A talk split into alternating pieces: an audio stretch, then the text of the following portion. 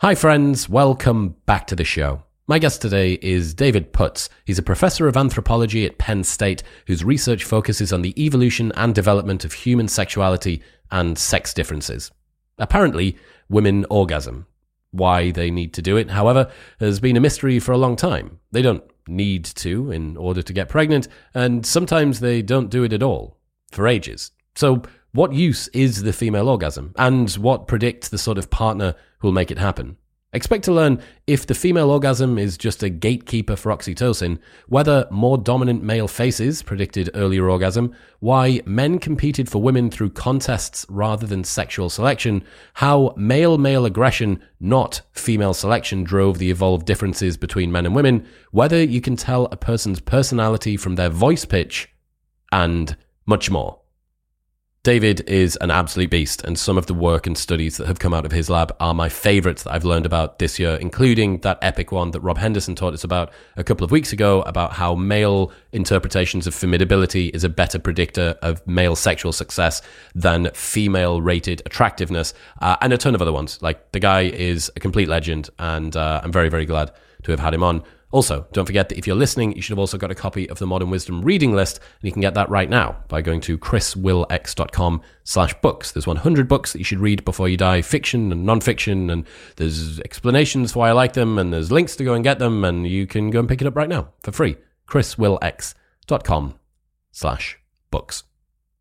In other news, this episode is brought to you by 8 Sleep – the best way to improve your sleep is to temperature regulate what is going on inside of your bed.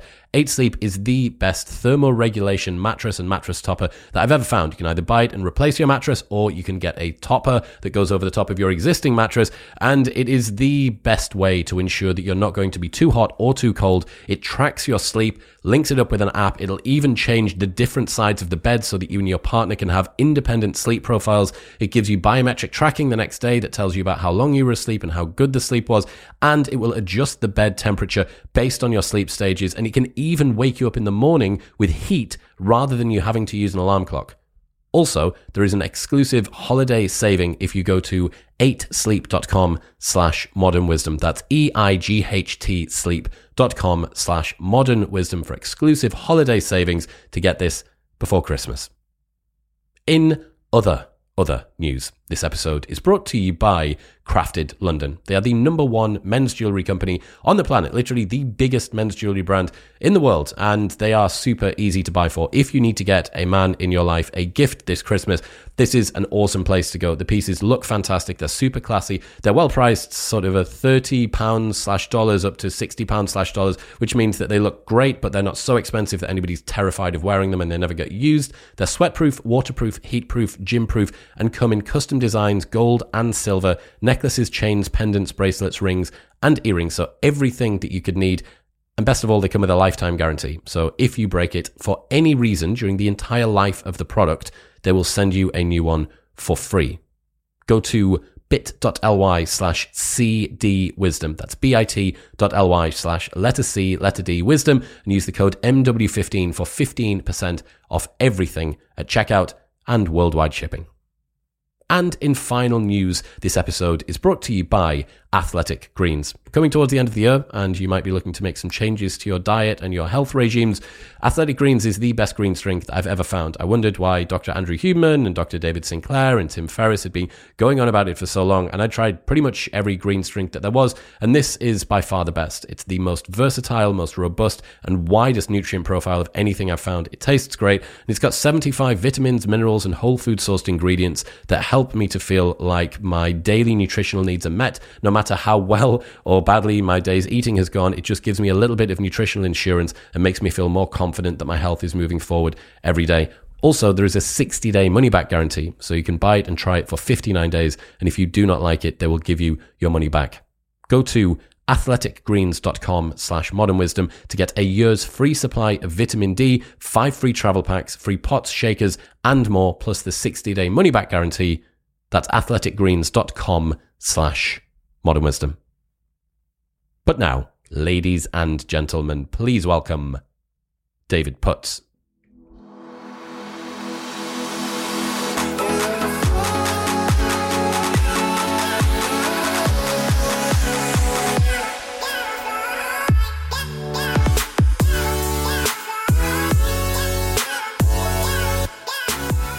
David, I want I want to talk about the female orgasm. I feel like that's what everybody's come to hear us talk about. Female orgasm, a massive mystery. You've done some really really interesting work on it. Why does the female orgasm exist? What's the what's the function of it? That's a great question, um, and I would say uh, it's about 10% of the research that we do in my lab, but about 90% of the interviews that I do are about on that topic. And you know, I guess I should start by saying we don't know. Um, it, but if I had to sort of put my money on uh, a hypothesis, it would be that it functions in mate choice, and um, and you know whether in it that could be in a couple of ways. I mean, it could be that it functions to um, to choose mates of high genetic quality that will make females' offspring healthier and um, and more fit themselves, or it could be that it functions to choose um, long-term investing partners, or it could be some of both. I mean, there's some evidence that um, that orgasm increases the probability of conception, um, and so you know it makes sense then that I mean it could be for either function. It, you know, if if mate if orgasm functions to choose males of high genetic quality, then it would make a special sense, especially sense that um, it would be more likely um, to increase the probability of fertilization. But um, but you know there's also lots of evidence that when women feel closer to their partners and have an emotional connection, that orgasm is more likely as well. So um, I could talk about some of the evidence that you know sort of bears on this, but um, I guess well maybe I maybe I'll stop there, or maybe I, I could I could actually maybe I'll, I'll say how I got into this. Um, which was I always sort of you know appreciated it as an interesting intellectual question, and I understood that um, some evolutionary biologists, uh, you know, thought that it was likely an adaptation, and it makes sense that you know it, might be. It's something that uh, is so intimately connected to reproductive behaviors that it seems unlikely to be selectively neutral. You know, to ha- have been um, irrelevant to our ancestors' reproductive success. Um, but then, you know, it's something that males are much more likely to have an orgasm when they have sex, and some women have never had an orgasm, and there's not some kind of smoking gun evidence for its function. That there are plenty of other evolutionary biologists who say no, it's it's not an adaptation. It's just a sort of a happy coincidence, and that it's really a byproduct of selection favoring orgasm in males. That in, in the same way that males have nipples because of selection on females female mammals, some female mammals to have nipples, that selection on males to have orgasms has produced a similar trait. So in in uh, in females, and so you know I appreciated that question, and then uh, I guess about 15 years ago or so, I was asked to review a book on the topic, um, and I thought for for a journal for Archives of Sexual Behavior, and I thought, okay, uh, great chance for me to get into the literature a little bit, read a read a, a book that reviews the literature, and uh, and also have a publication. I was a postdoc at the time, and I, you know, the more publications, the better.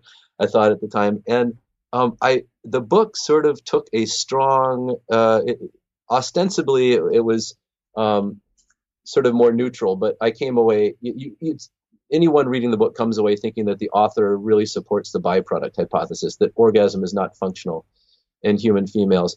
And I came away from the book feeling that the author was more likely to be wrong um, than when I started the book. You know, that it just seemed to me that, you know, you could pick away at any bit of evidence and say, well, it's an imperfect study. This doesn't show for sure. But every bit seems to support the hypothesis that that women's orgasm functions in choosing mates, um, and that it's unlikely to be simply a byproduct. That you know, it should be reduced, for example. But byproducts like men are bigger, but their nipples are smaller, because when when selection doesn't favor a trait, um, and it favors it in one sex and not in the other, then it tends to be vestigial or rudimentary in the sex where it's not an adaptation.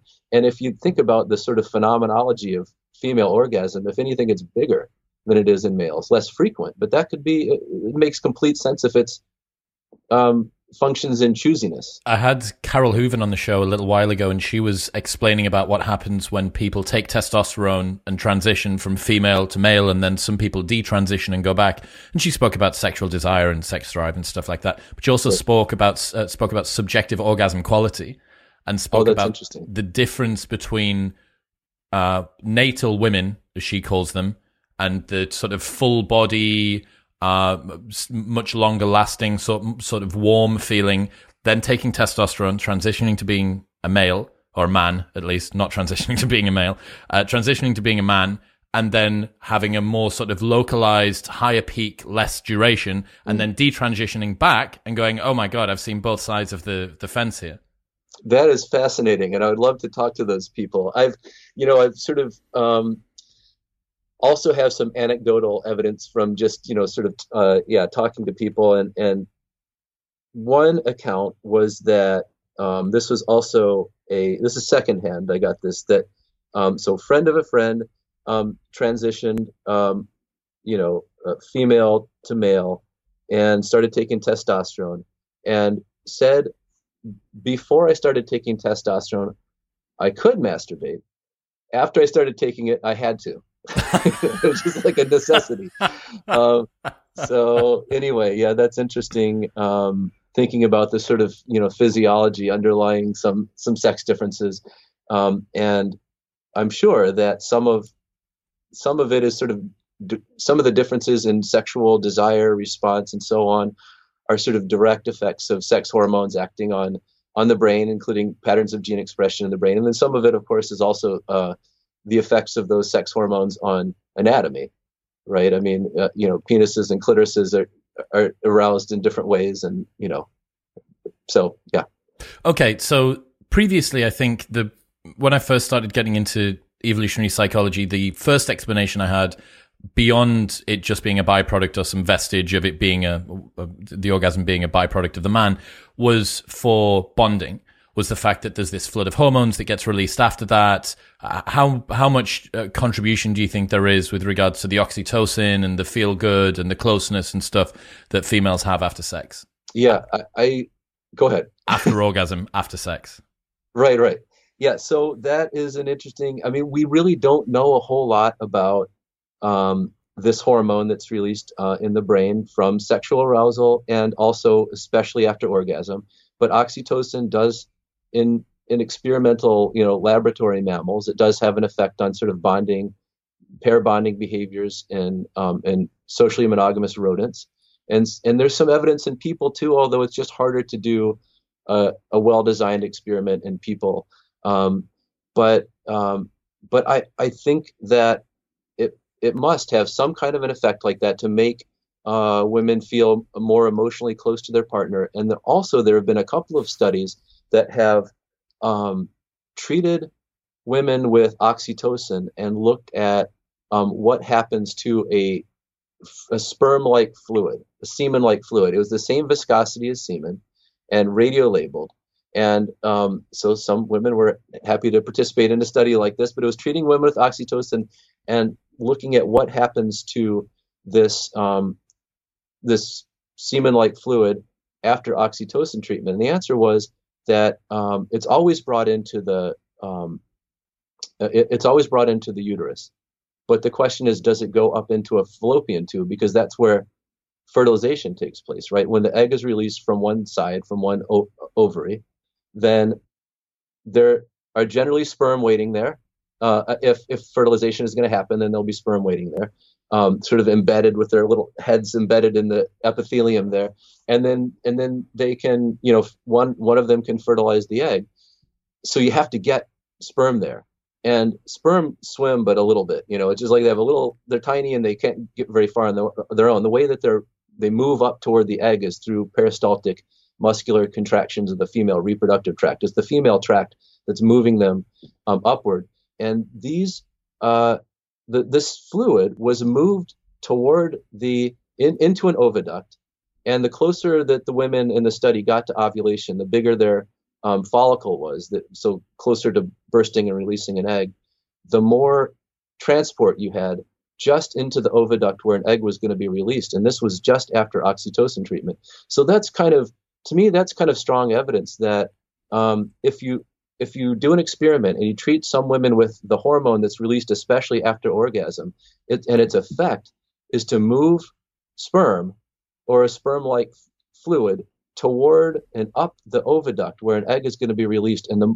closer you are to ovulation, the more fertile, the more of that transport just goes up into that oviduct. I mean, that suggests that orgasm also has that function because why else would oxytocin play this role? You know, this this hormone that's released um, during sexual arousal, but especially after orgasm. Dude, the the price that people pay for science, those women right. that were happy to yeah. have a semen like substance put inside of them, then be treated with oxytocin, right. then have it tracked to see right. whether the cilia waving it along and getting right. it into the right fallopian tube. Dear God. Um, but how do we not know, if that's the case, how do we not know that female orgasm is not just a mediator between the act of sex and the release of oxytocin? Um, how do we know it's not a mediator? It's, it's mean, that that's not just the only function for it. All it is is just like a gatekeeper that says oxytocin is what's to go. It's got nothing really to do with anything else. All it is is just we're releasing oxytocin. That's going to improve fertility. Oh, it could be, but then the question is, um, I mean, at a sort of, I think that's the hypothesis is that it, it plays that role. But then the question is, um, why why do why is it necessary um, to have an orgasm, and why does it happen sometimes? You know, like in other words, why would selection have favored having an orgasm sometimes and not others? Why why does it happen so infrequently?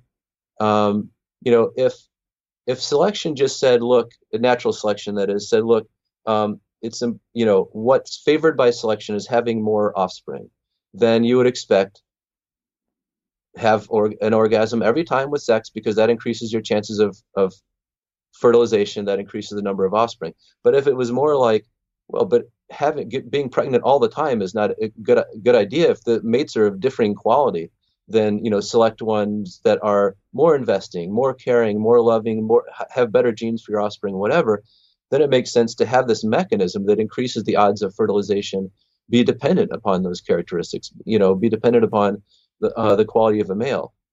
And we know for sure that it's not necessary. Like women plenty of women ha- you know have kids and have never had an orgasm in their life. Um, so i think if anything it's just um, increases the odds and given that it's something that doesn't happen all the time, and there's also some, some evidence that measures of male mate quality increase, you know, affect the probability of women having an orgasm. Um, it seems like it seems like it has that function to me, but um, I want more evidence. You know, I, I can imagine a, a study where I so I gave you circumstantial evidence that orgasm increases the odds of conception. But what would be really great is to do a study. Like we have some idea of the fertile window um, because people have participated in studies where they recorded when they had sex with their partner, and then um, later found out when they when they got pregnant, and then you can sort of model that and say, okay, so um, these are the days that are fertile, the day of ovulation, and it looks like the five days before. If women had sex during those days, they had a non-zero chance of, of conception. So you can sort of say these are the probabilities of conceptions on different days of the cycle. You could do a study like that, um, but also have participants record whether they had an orgasm with their partner, and then see how that influences the sort of daily conception risk. Um, and that that would be strong evidence that orgasm increases the odds of, of conception. But that kind of research. I, I, would love to do it someday. I've just got so many, you know, whatever irons in the fire. I, I, haven't sort of taken steps. So what I do is when I, whenever I talk to somebody about this, I say this would be a good study. Somebody should do it. I don't know if I'm going to do it, but. Um, so you, what you would be able to do there is split test uh, sex from orgasm and non-orgasm to see w- just how much of a uh, fertility tool boost yeah it is yeah. it is to do that okay so talk to me about the relationship between dominant men and orgasm success well, uh, so we published one study uh, about 10 years ago where we um, had women in their uh, heterosexual women and their male partners um, participated as couples. and they but they answered all the questions separately about you know sexual response and that sort of thing. Um, and we made sure that you know they were they understood when they were going in that they were not going to find out the answers that their that their partner provided. Um, and we found that women whose partners who rated their partner, we sort of measured several variables related to the masculinity and dominance of their partner, including taking facial uh, photos of the guys and measuring objectively how male typical the face was, how masculine it was, or how feminine it was. Having those faces rated by um, unfamiliar people, having women rate their partners on sort of you know dominance and masculinity, and we found that those things correlated pretty well, and that women whose partners were more masculine, that those women um, uh, had an earlier orgasm, were more you know, sort of it took less time to to have an orgasm during sex, and um, and more likely to have an orgasm. And so we suggest, you know, we thought, well, there's a lot of literature that suggests that traits that require high levels of sex hormones to produce, um, that those are indicators of underlying genetic quality. And so our prediction is, well, if female orgasm functions in part to recruit good genes for your offspring, then women should more easily orgasm and, and have earlier, you know, earlier timed orgasms with um, with putative good genes males, in this case, sort of more masculine and dominant. And that's what we found. Um, you know, I'm, I'm happy with the study, but it's, I, would like more data. You know, it, one, one study doesn't prove anything. But. Would it not be possible for men to overshoot dominance? I've been I've had a bunch of conversations about ancestral leadership and stuff like that, yeah. and it seems yeah, yeah, like the the tyrant dominant male actually ends up being killed pretty quickly because people don't like that in a, a small tribe of 150 people. So, did you find dominance topping out at all? Is there a way to overshoot on dominance? That is a great question, and um, I think I don't recall looking at it. Although our sample size, you know, the so when you're starting to look at both linear and curvilinear effects, then um, you'd like uh, sort of the more effects you look at, the bigger sample you'd like. And I and I I just now I'm wondering if we still have those data. I don't think we looked at that, but that's a great possibility, and I think you're absolutely right about that. And in fact, um, I think that that's something that characterizes other primates too, but might be especially true in, in humans. That um, we've sort of uh, so in our ancestors, our males probably competed via contest competition by you know threats of aggression and actual physical aggression and won mating opportunities that way. But we engage in a lot less, a lot less frequent um, fighting than, say, our closest living relatives, chimpanzees. I mean, human males are more likely, whether they're boys or men, more likely to fight and get, you know, get engaged in some kind of physical altercations um, than females. But it's about one percent as frequent as it is in chimpanzees. And I think a lot of that has to do with exactly what you said that um, maybe around two million years ago, one and a half million years ago, and around Homo erectus that we um, got really good at killing, including each other and predators. We we became sort of hyper predators around that time, probably. Um, there's evidence of sort of uh, increased carnivory, increased brain size, changes in in shoulder uh, structure that would suggest throwing, um, and that once we became very deadly, um, then it became important not to get out of hand with your uh, you know, uh, because you can easily escalate a, a yeah, small right. disagreement yeah. to one that becomes lethal.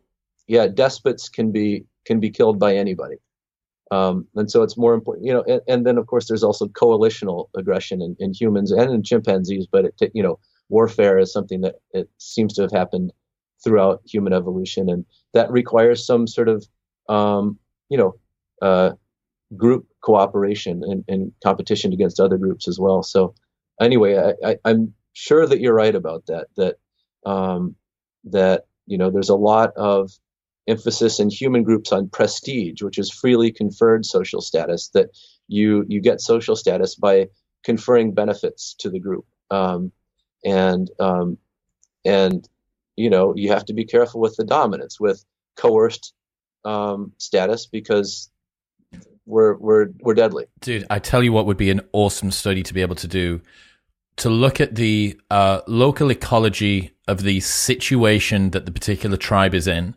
if the tribe was in a time of more stress, i.e., potentially there are um, external tribes that are going to war with them, there is more male aggression between tribes. That is a time, it seems like anthropologically, where it is useful for a more dominant leader rather than a prestigious leader. People want the person that's going to just get shit done, the more psychopathic traits, maybe a little bit better. I wonder if that would be reflected in female orgasm rate and mate choice. Great idea. Yeah, it's a completely simple, superbly simple study to do. Obviously, um, yeah, I can imagine doing it. A big, it would be huge, right? Big cross cultural study. Um, hopefully, getting some data from sort of non-Western societies as well. Um, yeah. How cool would that be to work out whether female mate choice uh, wane sort of uh, swings between prestige and dominance uh, preference based on what's going on situationally? I think you could do a study like that, um, both with sort of stated preferences. You know, you could ask people what they're after, but also, um, yeah, looking at at orgasm as a potential mate choice mechanism as well. I think mm. that would be, yeah, that'd be a pretty cool study. Um, I, I've, you know, we're in my lab. We've recently done some cross cultural work, and it is, if you want to get a good representative, you know, set of societies, it's a ton of work, but it, I think it's well worth it. I, I think mostly what people are interested in human evolution want to know is sort of uh, about humans broadly, not American undergraduates or British undergraduates or something. And so it's nice to sort of look at how some of these mating, mate choice, mate competition patterns are similar across societies, how some sex differences are similar, how they how they change as well. What are, what are some of the socio-ecological variables that that predict those differences and can you can you predict those things based on you know evolutionary theory like you're doing now? So yeah i love it.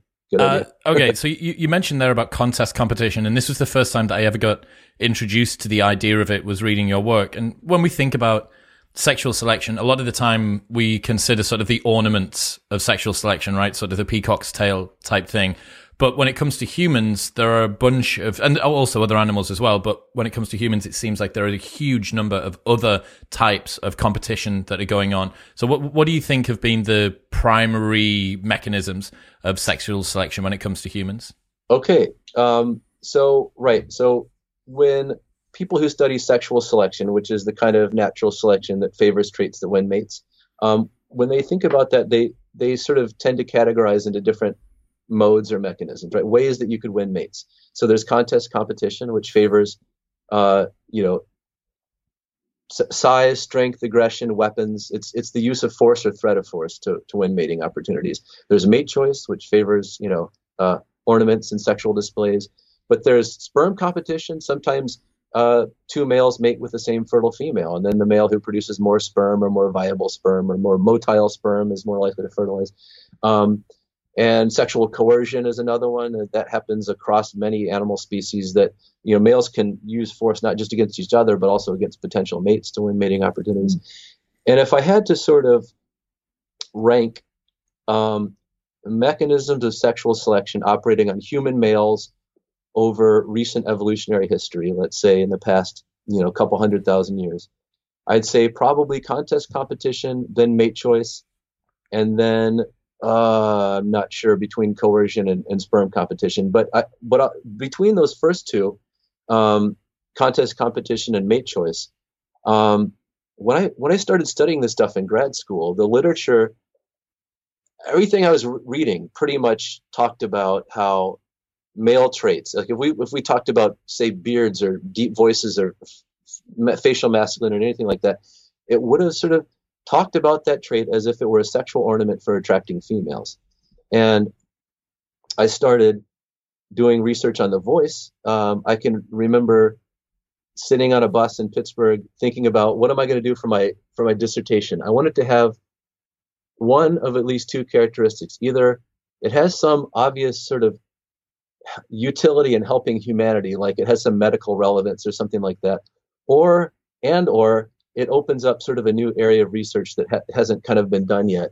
And it just, I think I was, I remember sort of having that debate with myself about, you know, what what should my dissertation be and and what characteristics should it have. And I thought back to um, doing some holiday shopping at a mall in Pittsburgh and hearing two guys behind me who seemed to be competing to talk at a, in a lower voice pitch with one another.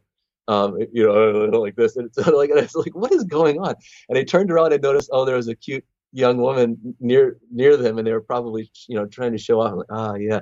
And so then I'm sitting on the bus thinking about this, and I thought, you know, voice has to be a sexually selected trait, right? I mean, it's like the deep voices of human males. Um, we're, uh, you know, a little bit bigger than females, but our voice, our voices are way lower than you'd predict. Like human males are about seven or eight percent taller, so their vocal folds then should be about seven or eight percent longer, but they're sixty percent longer. They're like ten times as as long as you'd predict um, based on the size difference. And voice pitch, you know, it's it's half the fundamental frequencies, like an octave lower in males. It drops at puberty when when sexually selected traits tend to appear. They don't sort of, you know, antlers don't grow in a deer until they can do some they have some function. They're not competing for mates when they're when they're juveniles, but when they achieve sexual maturity, then they start competing, and then the those costly traits can sort of pay pay for themselves in terms of winning mating opportunities. And so, anyway, I just thought thought about voice, and I thought, yeah, that's got to be sexually selected.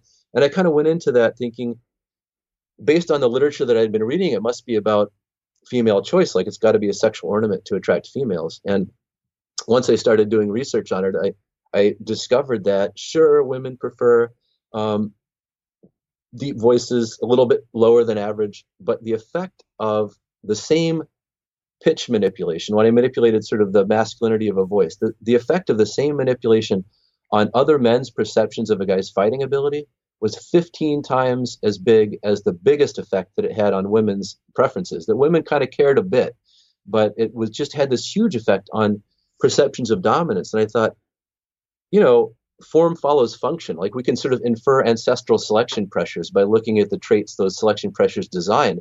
And men's voices look like they're much better designed for intimidating other guys than they do at attracting women.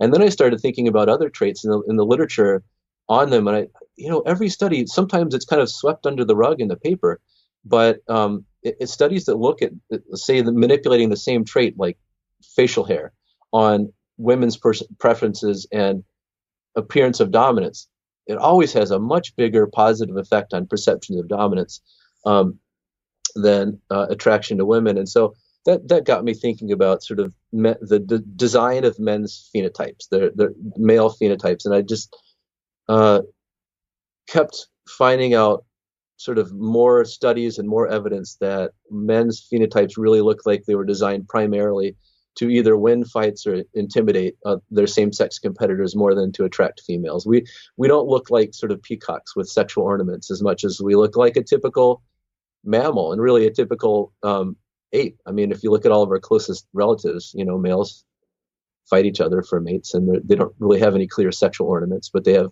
large bodies and aggression and you know what long is, canine teeth. What yeah. are some of the other uh, differences what are some of the other ways that males have developed in a, a, a unique pattern that gets explained by this contest, contest competition? Uh, okay, let me think here. Well, we there are many traits, and I mean, if we go back to say traits that we sh- that have probably been around for a couple of tens of millions of years that we share with you know all of the other great apes, um, large body size. Um, you know, males, human males have about say 35% more fat-free mass um, and about 60% more muscle mass. Um, and their skeletons indicate of a, a, primate that's about maybe um, 45 to 50% larger than than females.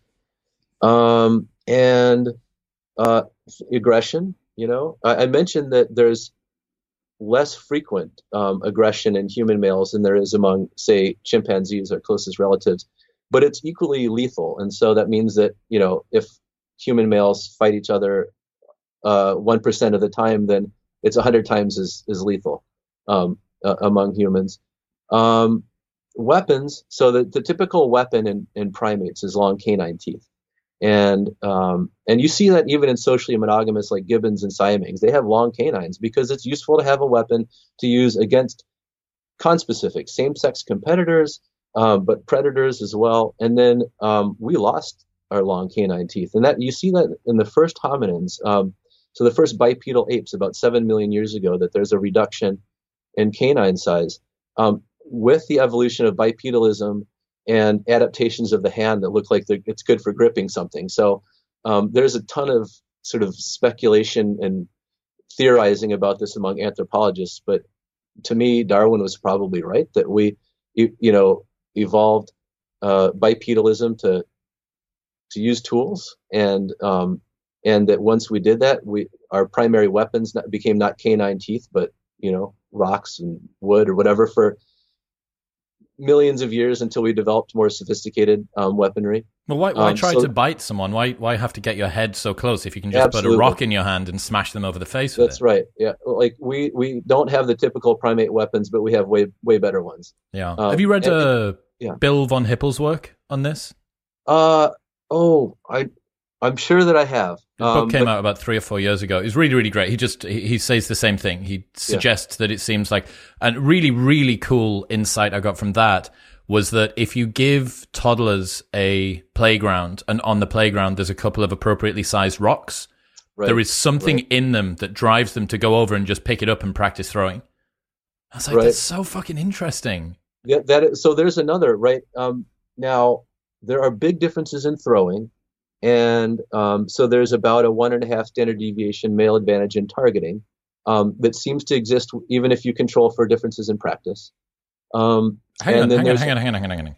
There is Yeah. a one and a half standard deviation in accuracy it- yeah, Of- targeting accuracy. of throwing, even Right. if you have the same That's- level of training between men and women. So the, the research that's been done on it has tried to control for for practice and actually um, melissa hines it seems to be driven in part by androgen by exposure to uh, androgen like testosterone um, melissa hines showed that uh, women with congenital adrenal hyperplasia which is a condition where the adrenal glands produce elevated androgens before they're born um, that they had sort of targeting accuracy that was intermediate between um, unaffected females and and males. Um, now, who knows exactly whether that's effects of sex hormones acting directly on the developing brain um, and the regions that are involved in targeting, or whether it's more involved in like what you like to do and spend your time on, um, and whether you like Mm. to engage, whether you want to go and pick up a rock and yeah, throw it. yeah, yeah. Well, I Um, mean, I, the first place that I'm going to here is that uh, proponents for the WNBA are probably slightly unhappy to find out that there is no way that you can level the playing field between the two groups. It would be very difficult to level the playing field because there are certain things that men have a predisposition to be better at than women do. And it seems like throwing is one of those. I, I've never watched women's baseball, but if they use the same size, um, whatever it's called, area, the, the, the area that the throw is actually permitted in, Right, strike zone. strike Yeah. zone, I would Yeah. guess that the number of balls that are thrown in the women's MLB will Yeah. be greater than the number that are thrown in the men's MLB. Yeah. Well, so the I don't know if there's there's softball. I mean, women tend to play softball, which is a little bit different. It's underhand pitching. Dude, but it's I watched that. It's fucking vicious. It is so Yeah, yeah. and they're closer as well. Apparently, the Yeah, pitches. The actual time that you have on the pitches is way shorter because they throw pretty much not far off as quick, and Right. it's super It's short really from the mound to the batter. Yeah, it's so it's so Yeah. vicious. Um, yeah, and I, I don't know too as much about that, but I but for sure, you know, if if somebody has gone through male puberty, then that gives them certain physical advantages in in physical competition that are difficult to erase, and the and the evidence suggests that um, that you can't completely, you know, that even like say removing testosterone, you know, there, there's some changes that have already happened that are um, but I w- did want to say about throwing that the, the there's also a even larger uh, sex difference in throwing velocity, Hmm. and that is present very early on. So I mentioned a one and a half standard deviation sex difference. There's a one and a half standard deviation in throwing velocity by age three, and by age 12 it's three and a half standard deviations, which is one of the biggest. Uh, you know, when you think about the sex difference in height is about two standard deviations. Um, and we, it's easy to see that males on average are taller. Of course, Yes. there's overlap. And if Yes. you look at the WNBA, you can see there are lots of tall women. Um, but but there's a you know pretty big sex difference in height, but it's nowhere near the, the size of the sex difference in throwing velocity. Here's yeah, the thing that no one's speaking about when it comes to the discussion about men and women in each other's sports and the trans leagues and stuff like that.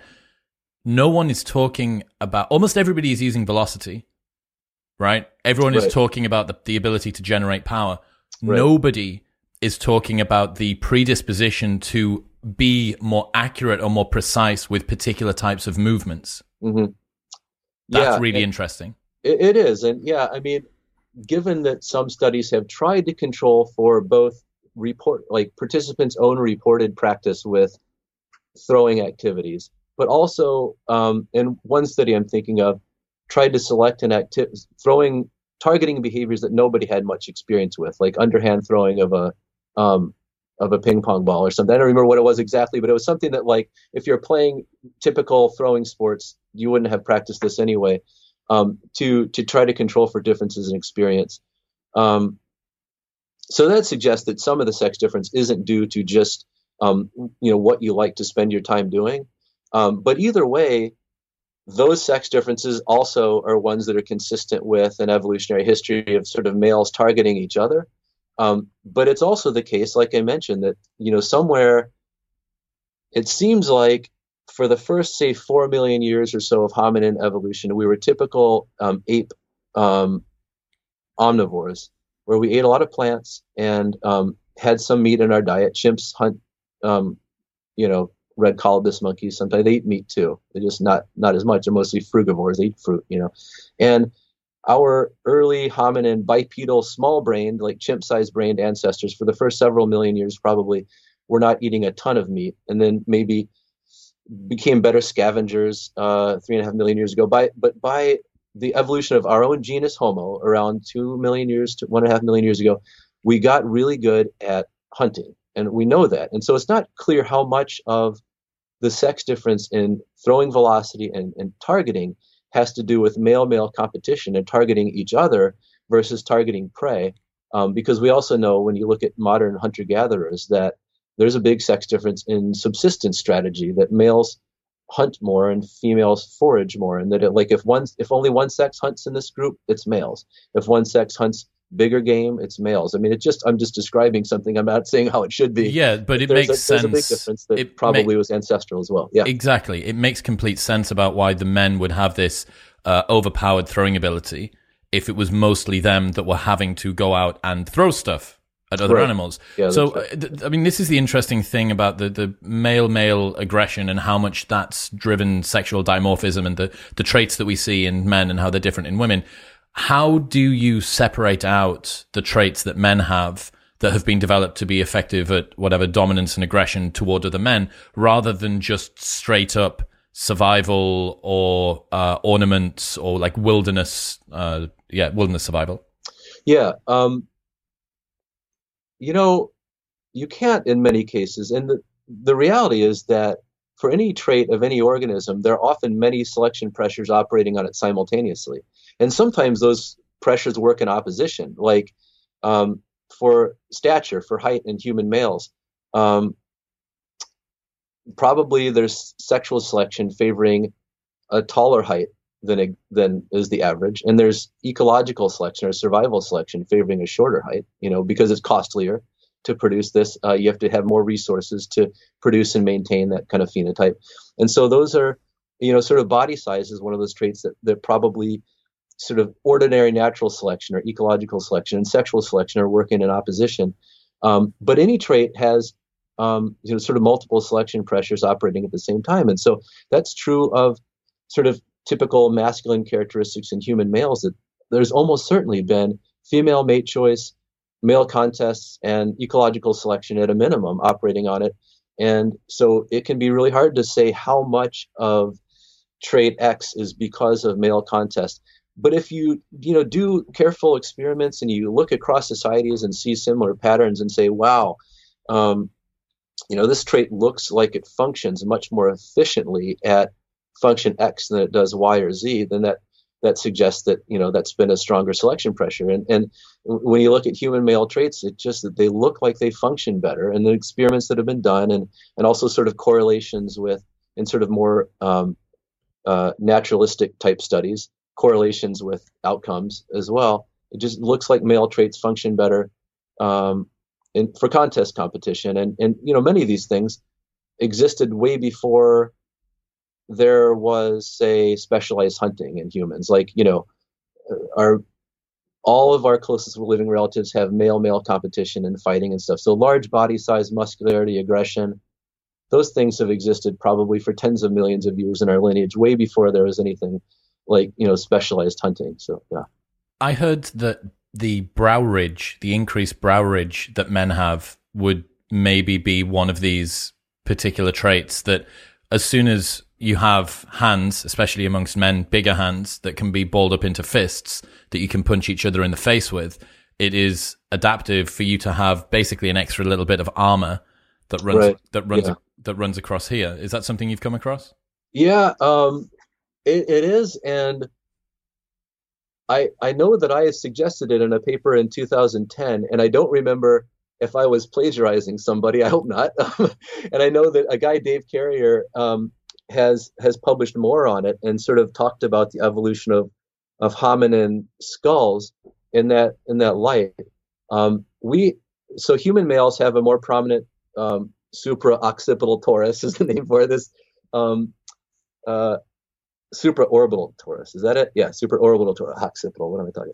Um, and uh, and and more robust mandible, and um, it makes sense that those would provide some protection against fractures of the of the face and the, and the mandible. Um, they're fairly gracile. They're much less robust than they than were on our ancestors. You know, um, a million, two million years ago. Um, but but still, the sex difference. Yeah, I mean, it makes sense to me that uh, a slightly larger brow ridge could protect eyes from punches or hits from other things too. You know, a rock or a club or something like that. Um, and same thing with the jaw. I mean, that's like, you know, young males get way more jaw fractures than anybody else, and it's it's the most commonly report, other than car accidents, which are evolutionarily novel. Um, across studies, the most common cause is, um, you know, uh, hit with a blunt fist or blunt object. You know, so that's how they get these, despite having a thicker mandible. So it makes sense that in our ancestors, if you broke your jaw you couldn't have your jaw wired shut and feed through a tube. That would just possibly be catastrophic, right? I mean, life life ending. Um, and so it makes sense that selection would favor a bit more robust um, skulls. That said, uh, there has been a sort of reduction in overall skull robusticity in the over the past few million years, and I wonder how much of that has to do with um, changes in our weaponry going more toward um, cutting and puncturing. Um, yeah, a big thick than, brow yeah, makes very yeah. little difference if you've like it would have made a lot a of sense to yeah to hominins you know five six million years ago when they were only bashing. Um, and there and there was huge sexual dimorphism in the shape of the skull as well back then so when it comes to talking about this male male aggression that we're discussing here how does that help men get mates surely there's still the female that is an element of this. I understand how it helps you win a fight, but it, it's not necessarily apparent how it would make you better at getting a mate. Yeah, uh, that's something that I've I've wondered about a lot because you know, for one thing, we're not a species like elephant seals where um, males fight for a piece of real estate on a breeding beach. They exclude all of their males, and then um, the the beach master, the dominant male, has exclusive sexual access to um, all the females in the spot of real estate that he's been able to to defend. We're not like that. We live in multi-male, multi-female groups, and um, and there's almost certainly been lots of scope for mate choice. And so, you know, how does dominance competition translate and into mating opportunities? And there are a few ways. One of them is coalitional aggression, which is something. So I, I mentioned that, like in small scale societies, you, you, probably, you know, people who study this would still call it warfare. Um, it, this happens in, in our closest living relative, chimpanzees, as well, that groups of males will attack other groups, or especially single individuals from other groups, um, and um, and uh, take females from those groups. And that's something that seems to, you know, in the historical records, and there's even archaeological evidence um, that that's something that has happened in human groups over time that sort of males attacking other groups, killing some enemies, and, and abducting um, females. Um, so that's one way that male male aggression could result in mating opportunities. Um, there's within groups um, fights over, you know, when two males are after the same female.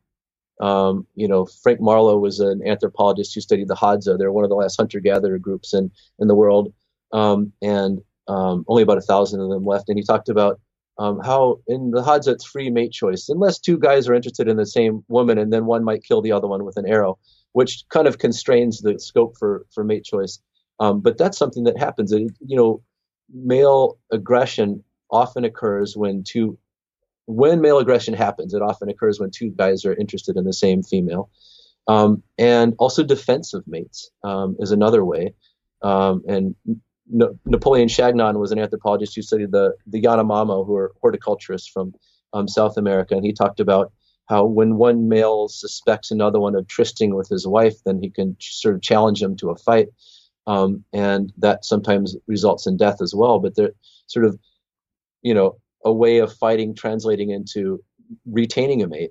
But then really I think the threat of all of these things, you know, that like like I mentioned that human males are not unabatedly at one another's throats fighting all the time, but there's the sort of potential for it, and that the, the threats of those things um, can deter rivals from trying to win the same mate that a male is going to try to get, or to uh, to you know cheat with another guy's wife or, or mate or something like that. So um, but then also, it's the case that um, across species, when males compete through contest competition, females often evolve preferences for dominant males or males of high status and the traits that win status. Because when you think about it, it's for females, if they just let males duke it out, males are imposing strong selection on one another to see who's the fittest or whatever.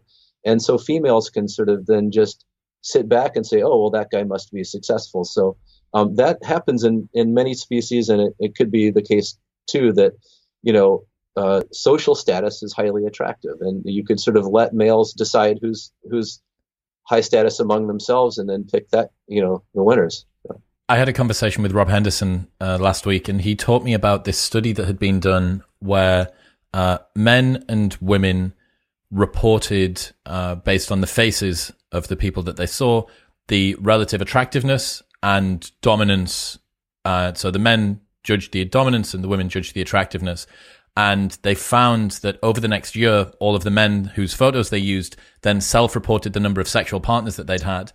And the men that were judging the dominance were more accurate at rank ordering the faces based on how many sexual partners they would have. Dominance was a better predictor of sexual partners than attractiveness from women. So it seems like the men were better able to predict the number of sexual partners that the men would have than the women were, despite the fact that women are the market for what these men were going for.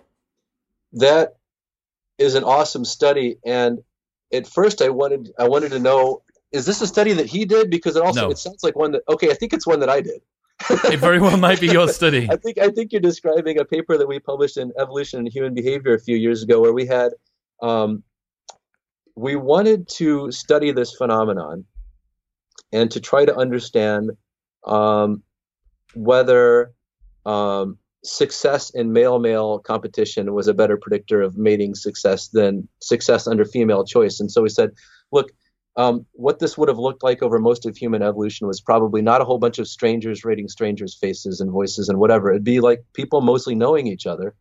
And um, so, why don't we get a bunch of guys who know each other to assess the prestige and dominance and so on of guys that they know, and then have women who know the guys based on everything their sense of humor their intelligence how nice they are but also whatever that you know how good looking how dominant whatever um, uh, how attractive they are, and then um, use that information to predict the guy's number of sexual partners. And what we found was that um, oh, and what what did we? How do we do this? Um, we recruited um, two of the largest um, social fraternities at at Penn State, and then the, their socially affiliated sororities to participate in this study. and and we found that guys were able to that their their sort of average rankings of guys dominance um, predicted guys number of sex partners. Um, and when we put those in a statistical model with how attractive the women who knew the guys said the guys were that that though attractiveness ratings didn't explain any additional variation in number of sex partners you're beyond, kidding me. beyond dominance. And you know it's funny i just lectured on that um, and i took it out of my lecture um, this year because I'm behind on things, and I thought, oh, it's you know, it's one study in the in American undergrads, and you know, I can cut it out. Um, but I often, you know, when I do in past semesters, when I talk about that particular study, I sort of present it to the classes like, uh, how does this happen? Because doesn't it feel like what's really determining uh, a guy's sort of mating success is whether women find him attractive. I mean, doesn't that really have don't don't you have that strong feeling in this society that's the pri- primary determinant? And I'm not sure exactly, but it, it could be things like you know, in um, uh, bars and parties and wherever the sort of mating relationships are formed, that dominant males um, are not challenged if they're trying to attract a female subordinate males or guy, you know, guys who are clearly wimpier would never inter- impose themselves and, and, and inject themselves into that conversation and say, oh, no, no, talk to me.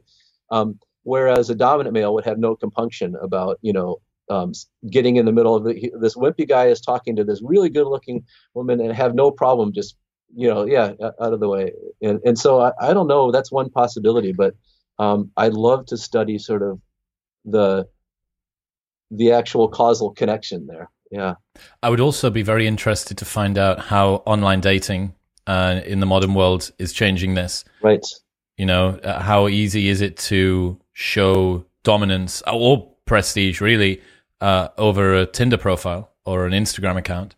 Um, right. You know, what what cues is a high follow account and a blue tick? What did they give off? Does that show prestige? Does it show dominance? Is there a way that you could construct a bunch of fake Instagram accounts and the kind of photos that were being taken and the kind of language that was being used and the follow account? Uh, is, is, there a way that you would be able to right. work that out? Because, you know, the environment now of whatever you're talking about here, like almost mate guarding in a way or uh, potential mate guarding um, when you're chatting somebody up in a party, that that's, that doesn't work anymore. Anybody can message anybody on Tinder. That's right. Yeah, and and my my guess is if you did a study like that, I mean, just based on the the sort of research that's already been done, I just don't think that very dominant appearing guys are going to be attractive. I mean, I, I just think that you know women tend to prefer sort of somewhere close to the male average for traits. You know, like a little taller than average but not too tall, a little more muscular than average but not too muscular. The faces that manipulate facial masculinity. Some find that, that on average, women preferred a little bit to the feminine side of male average, some a little bit more masculine, but it's around the average. Same with voice pitch. It's like too low is kind of weird sounding, but um, but so a little lower than average probably. Um, but I, I, I really think that yeah, if you made a guy seem very dominant, he would seem I don't know scary, antisocial, something. Well, th- and you know yeah. Think about it this way. Think about the fact that your study was able to look at what women said that they wanted that was what that, that was the stated preference, right? Of this person yeah, how, is the yeah, most. We had them rate on sort of how attractive a guy would be for a long-term committed relationship, um, and also for just sex. And but if if um, the men, if the dominance element is somehow influenced by the presence of other men, and then you take those men out of the equation in online dating, right? What are you left with? Well, I wonder whether the uh, subjective ratings of attractiveness from women are now less uh, encumbered somehow, whether or not they're able to uh, take less heed of other men's cues of this guy is dominant or not dominant. I think you're right. I think that's I think that's what you would see, and so my suspicion is that these that the sort of dominant traits and dominant behavior um, is functional in a setting where there are male competitors, and that you know and for sure um, when women have been asked to rate behavior like videos of males they're they might like dominant behavior directed toward other males but they certainly don't like dominant behavior directed toward females. So um, yeah Okay, so what about the difference in male and female mental capabilities? We've spoken just there about the ability to throw. I know that on average, IQ. How much trouble are you trying to get me into? I know. yeah, maybe we've already talked about transports, um, but I, I, read something about um, men are better at spatial rotation and women are better at remembering directions or something. Yeah. What is yeah, it? What are some of the different capabilities? Yeah. So um, there are. I mean if you measure overall cognitive function with like an IQ test, there's no difference. Male and males and females have the same average. Now that's by design because IQ tests have similar are composed of similar numbers of the types of questions that women tend to do better at or females tend to do better at and and some and, and other ones that males tend to do better at. Um, most cognitive traits don't show a very big sex difference. The biggest ones are in spatial cognition, and they're, they're not huge, but about one, a one standard deviation sex difference are the biggest ones. And um, on average, males do better at mental rotation. So if you're shown the sort of most sort of gold standard test or the most common test is um, to take to be shown a two-dimensional picture of a three-dimensional block figure. It just looks kind of like you know something like that, like one of those um, three by three by three cubes that you have you take apart and have to put together again like looks exactly like one of those pieces. Um, and then you're asked which of these which two of these four th- other images are ju- is just that thing rotated in space. And um, and if you have a bunch of males and females do this um, then you get about uh, 0.6 to 1.0 standard deviation um, male advantage. You get a bigger male advantage when you make the test harder um, so if you give them less time to do it, for example, if you give if you give people all the time that they need, then eventually most people can can do it. Um, and then there's a female advantage at object location memory. Um, and one one test that's been that's been uh, published is the memory game. You know, with the cards, you flip over, you have a bunch of cards face down, and then you flip them over in pairs. And I can remember doing that before I knew about a sex difference like that. I remember doing that with my with my girlfriend in college and um, she was like sweating bullets as she was destroying me, and I was trying so hard to, to, to concentrate, and she seemed to do it effortlessly. And then later, you know, I found out that there's a pretty good size sex difference in um, a female advantage. And I was like, ah, okay, uh, maybe that's. That you should have to- you should have told her to come to the pub and play darts so that you could yeah, have evened it up. Yeah, right. Um, but anyway, um, so those are the biggest sex differences uh, in spatial cognition, and um, also, if you there's a test that is that rodents are put into called a Morris water maze. It's a, a pool of water filled with some opaque um, substance like um, powdered milk, so that you can't see. And there's a underneath the surface, and there's a little platform just underneath the surface. So if you put rats in this thing, um, but just put them in the maze. It's a you know I don't know how big, a 10 feet across or something like that, and you put them in um, then they would like to not be swimming. They'd like to find the platform and climb up on it and stand on it. Um, and so what you can do is measure and put them in different places in the maze each time, and you can see like how how quickly they learn the location of that platform under the water that they can't see or smell. Oh, they get create a, a abstract map of what it actually yeah, is right. like. Yeah. yeah, yeah, And um, and so you know, there's a sex difference in that um, that males tend to learn it faster. They they tend to find that platform. And so the latency between when you put them in the pool and when they get onto the platform, um, and it isn't to do with swimming ability or motivation or something. You know, that, those things have been tested. Um, uh, but if you mess with the cues, like the landmarks within the maze, right inside of you know, sort of marks on the on the border of the maze itself, that messes up females more. And if you mess up, if you if you manipulate extra maze cues, like things that are better for gauging distance and direction, that's that messes up males more. Um, so it, it, suggests that they're using sort of different information to navigate. Um, and it's testosterone dependent. If you treat females with early in life with androgen, they solve the maze like a male, and if you castrate males, they solve it like a female. And this difference seems to characterize species where males have a bigger home range, that they have to travel over a larger area to locate females because you know both sexes are about the same size and they have a range that they they range over the same geographic area just to get food but then if males are also polygynous and trying to mate with multiple females then they range over a bigger area then they need sort of different spatial cognitive abilities, including ones that rely less on local landmarks and more on direction and distance. Um, and so, anyway, the se- the sex differences that we see probably existed like, you know, ancestrally in mammals a long time ago, but then um, were subsequently shaped by other things like um, possibly male, you know, targeting um, different foraging strategies, more male hunting, um, ranging over a broader distance to to track prey and, and hunt versus um, foraging, which is closer to home. Um, what does the and also targeting? Yeah. What, what does the ability to remember cards uh, uh, like ancestrally? What is that related to? Yeah, the idea is that um, it's related to remembering where food resources that are stationary in the environment are located, and that's kind of a stretch. Um, but there was a cool study by um, Steve Gaulin was the senior author um, at UC Santa Barbara that had recruited participants in a farm farmers market, and um, and had participants at the end after they'd spent time in the market come back and say, okay, point me in the direction of the honey, point me in the direction of the lettuce or whatever. And what they found was um, a female advantage, and that um, the uh, higher the caloric returns, the bigger the sex difference. I think it was.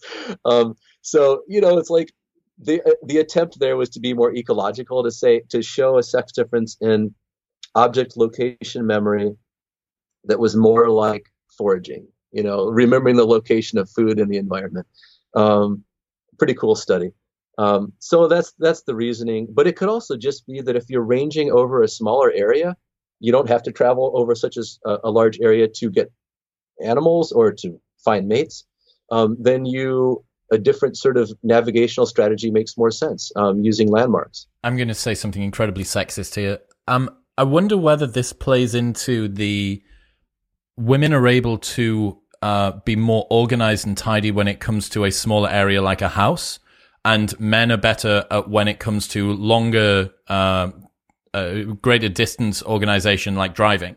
Like I know it's a, a total meme, right? To talk about how men, yeah, how men are, men are better at being able to remember locations and, and to be able to get directions yeah. and stuff like that. But I do wonder whether this would map across. And I have tons of male friends that are absolutely useless behind the wheel. So I, I'm an N, I'm an N of one here, right? This and I ask for directions all the time. Yeah, precisely. But yeah. I do wonder if you would be able to look at, um, it, it would suggest to me that women would be better able to organize stuff within a smaller location. That's what we're talking about, right? Um, uh, does this mean that men more often lose their keys than women do? Does right. this mean that uh, women more often take the wrong route to some place without using satellite navigation than men right. do? Like that would yeah. be interesting. I, I, don't know about organizing a like a domicile, um, but I have often in my life attributed that sort of supernatural ability to remember where the keys are. I mean, I've got you know, a wife, uh, two daughters, and a son. And uh, actually, my son's pretty good at remember this stuff. But generally, I you know, the females know where things are. Uh, you know, it might be related to this. And and you know, there's another study that show that has participants um, look at an array of common objects. You know, a teddy bear, a telephone, a barbell. You know, whatever, just some common things that you might see. And then um, they're shown that same array of you know array of objects again and asked which of these things have been moved or removed. And again there's a big sex difference favoring females. It seems to be a bigger sex difference. Maybe it only occurs when participants are given a distractor task. In other words you're told to be doing something else and thinking about something else other than memorizing where all these things are. And then you and then you you test them on their rem- on their memory and find that women were remembering where those things were better, even when they were focusing on doing something totally different. Um, and I mean, it, it, accords with my experience, um, but yeah, I would never want to use um, my sort of anecdotes as as. N of one. That's a new st- bro science, David. We don't need yeah, to do real yeah. science. We've got bro science. Okay, so you you've done all of this work as well about um, vocal pitch and and and what yeah, what the what voice pitch uh, can do. Right. Did you do a study that looked at you can tell someone's personality from their voice? Yeah, I was a a co-author. I, I, can't claim credit for that. I provided some data and helped with um, the writing a bit, um, but it was really a study out of Lars Penke's lab. At, he's at University of Göttingen in Germany, and um, and one of the results that stuck out to me was that there was a relationship um, between the sort of dominance characteristic of personality and, and voice, but um, yeah, I can't really claim claim credit for that study. Um, but it's cool and it looks like it's been it's being you know cited pretty highly too so that's kind of a nice thing um, we've definitely looked at this idea in, our lab this has been one of the sort of interesting questions driving our recent research is um, why we would pay attention to voice pitch and other characteristics of the voice like vocal timbre which also shows a, a big sex difference um, males have a uh, our, our larynx descends a full vertebra lower at puberty in the vocal tract so that our vocal tract sounds longer than it is. I mentioned that males are about 7 to 8% taller, so their vocal tract should be about 7 or 8% longer, but it's, it's 15% longer, so twice that, um, because of this descent of the larynx at puberty. So, really, we have these exaggerations of size. Like males' voices look like they've evolved to make males seem big and scary. And so then we've asked, yeah, but if that's the case, then why do we pay attention? If it's just kind of um, you know, a deceptive signal to say, look at how big I am, why do we why why is selection favored continued attentiveness to this? Why do we continue to defer resources, mates, whatever, to males? Ah, because we should we should have if, discounted if, for the fact that it's already smaller. It yeah. Yeah, yeah, yeah. Yeah, if it, if it doesn't advertise anything, so that's been something we've looked at with personality, but also things like um, you know, body size. Well, there's a weak relationship, but it's not not not a strong one. But you know, larger males have lower pitch and timbre. Vo- testosterone seems to be a, a bit stronger relationship there, and especially if you look at cortisol, which is a stress hormone. So guys who have both um, low cortisol, low stress hormone, and high testosterone have especially deep voices, and that's a kind of a stronger relationship. It's not super strong, but it's you know it's it's there and it, it's one of the stronger ones.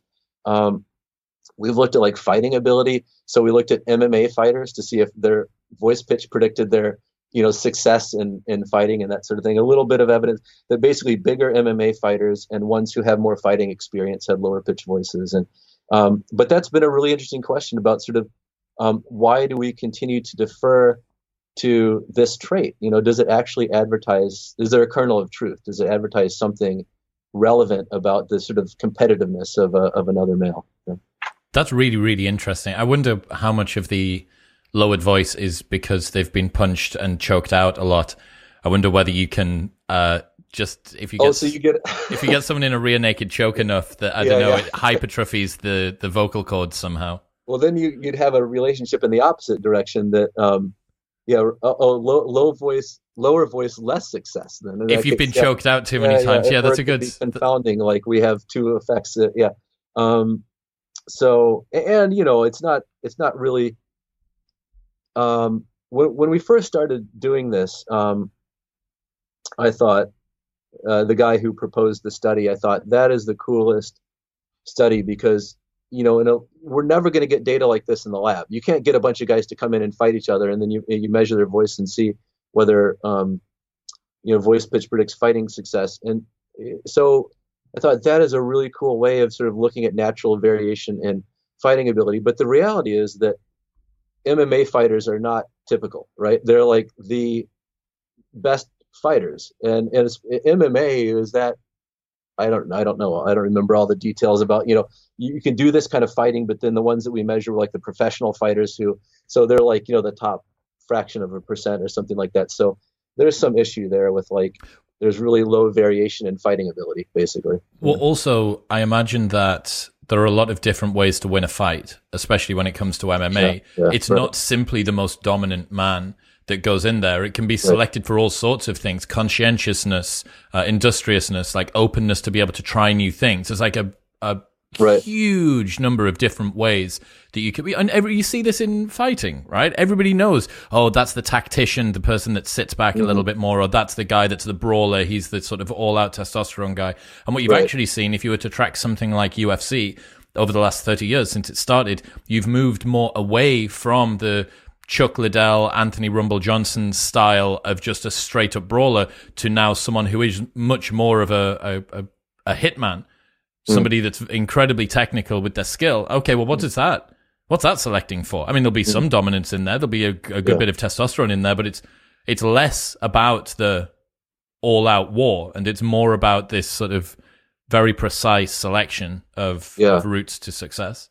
That's really interesting. Yeah, when we we approached it, we we're just you know sort of coming from the question of if you do rating studies, if you say manipulate voice pitch to make make male voices the same male voices seem lower or higher, then the perceptual effect you get is that if you make a voice lower, the guy sounds like a better fighter.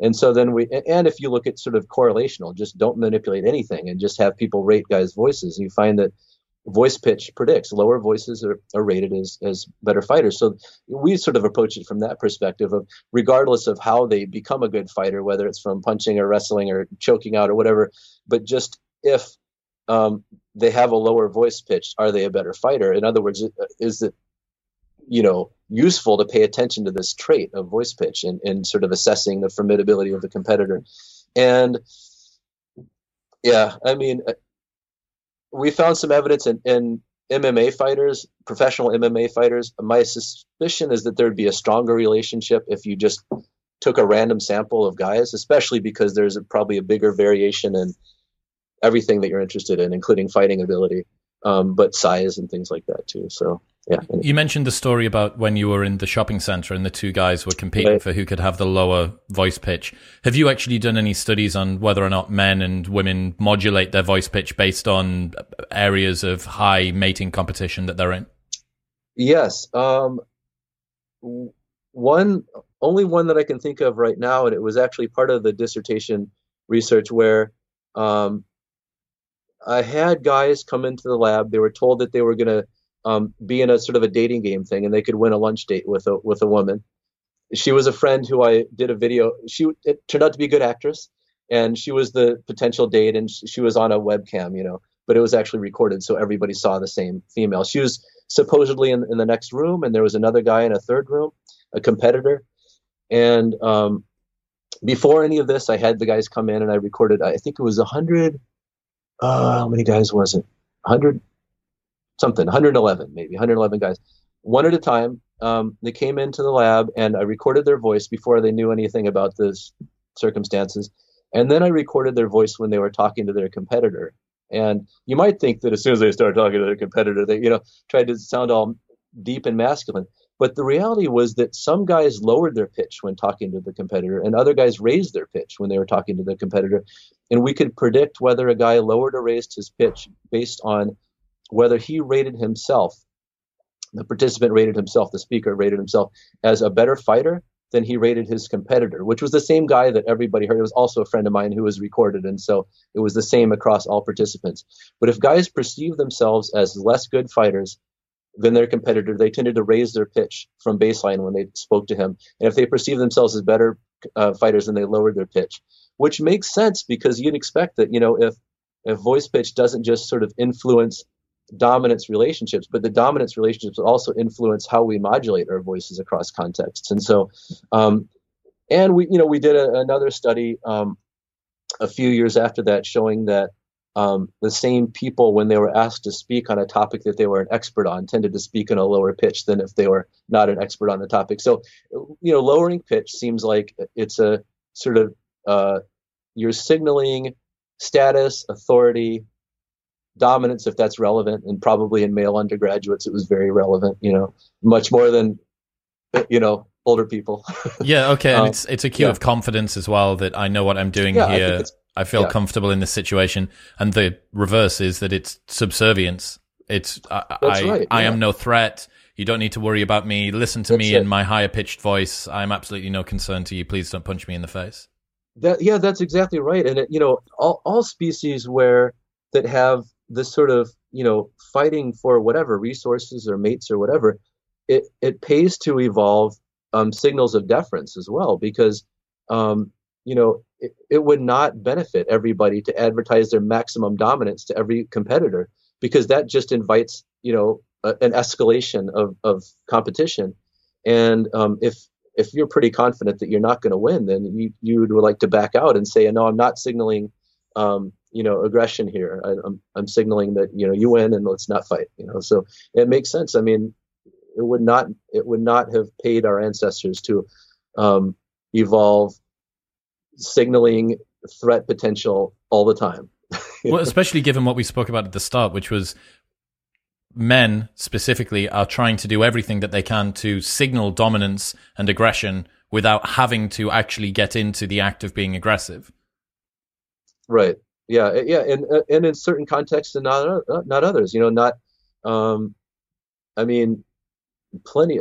People do. People modulate their voice uh, across context all the time, right? I mean, if I'm, you know, back when you couldn't tell who was calling you, you're talking, and then my wife or you know calls and oh hi honey, you know your voice goes up, or to kids, you know, you talk to kids in a in a non-threatening voice, like uh, you know, so um, yeah. Anyway, um, I think vo- voice has probably been a really. I, I went into studying it um, with no special interest in voice, but just thinking this will be a really useful model trait for trying to understand human mating competition. And it's it's you know it's really paid off um, as a trait, like eminently quantifiable. You know, it's it's unlike face faces, which are hard to measure. You know, it's really easy to to measure. There's a huge sex difference of about five standard deviations or more um, in voice pitch that occurs at, at, puberty when when mating competition becomes more intense and um, and uh, you know seems to be related to mate preferences and, and dominance competition, including how we modulate it. So, um, yeah. Anyway. All right, David. Let's bring this one home. What are you working on next? What's is there anything cool that you've got that you you're doing right now? Uh, yeah, we're well, we're working on some studies that we didn't really get too much into those topics, but um, looking at sort of how sex hormones um, influence our our psychology and behavior. So we have one study where we're looking at um, people who have a condition where um, they had low sex hormones. Males and females both have this condition um, called IHH, where they had low sex hormone levels from the second trimester of gestation all the way to puberty when they get on hormone replacement therapy. And so we can look at how um, having low sex hormones, low estrogens and progestogens if you're female, or low androgens like testosterone if you're male, how that influences psychology and behavior. Um, we're doing another study looking at um, women's phenotypes, their psychology, behavior, and other and voice over the ovulatory cycle with changes in sex hormones. Um, and then we've got a couple of papers looking at uh, voice, a cross-cultural voice study, looking at um, how voice pitch influences perceptions of attractiveness and dominance across societies and what sociocultural variables modulate those influences. And another study that's a cross species um, comparison looking at um, when you see the evolution of big sex differences in voice pitch across primates and how it seems to be related to um, male male competition, group size, things like that.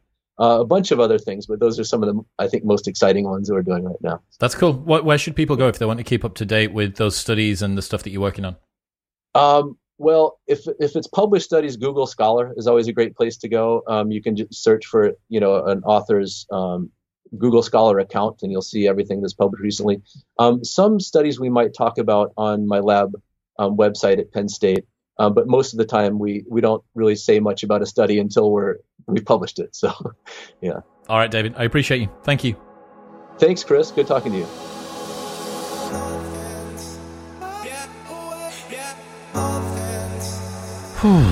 the female orgasm. Who'd have thought it, eh? Anyway, if you've got this far and you're still listening, I'm actually going to tell you something that nobody else knows about yet, which is that Mark Normand from Protect Our Parks with Rogan, one of my favorite comedians on the internet at the moment, is coming on Modern Wisdom.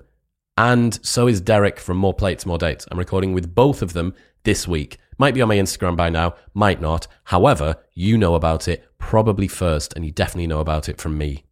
Also, don't forget that you can receive a 15% discount site wide on everything from CRAFTD London by going to bit.ly slash cdwisdom. You can get exclusive holiday savings from 8 Sleep by going to 8sleep.com slash modern wisdom. And you can get a year's free supply of vitamin D, five free travel packs, free pots, shakers, and a 60 day money back guarantee from Athletic Greens by going to athleticgreens.com slash modern wisdom. I'll see you next time.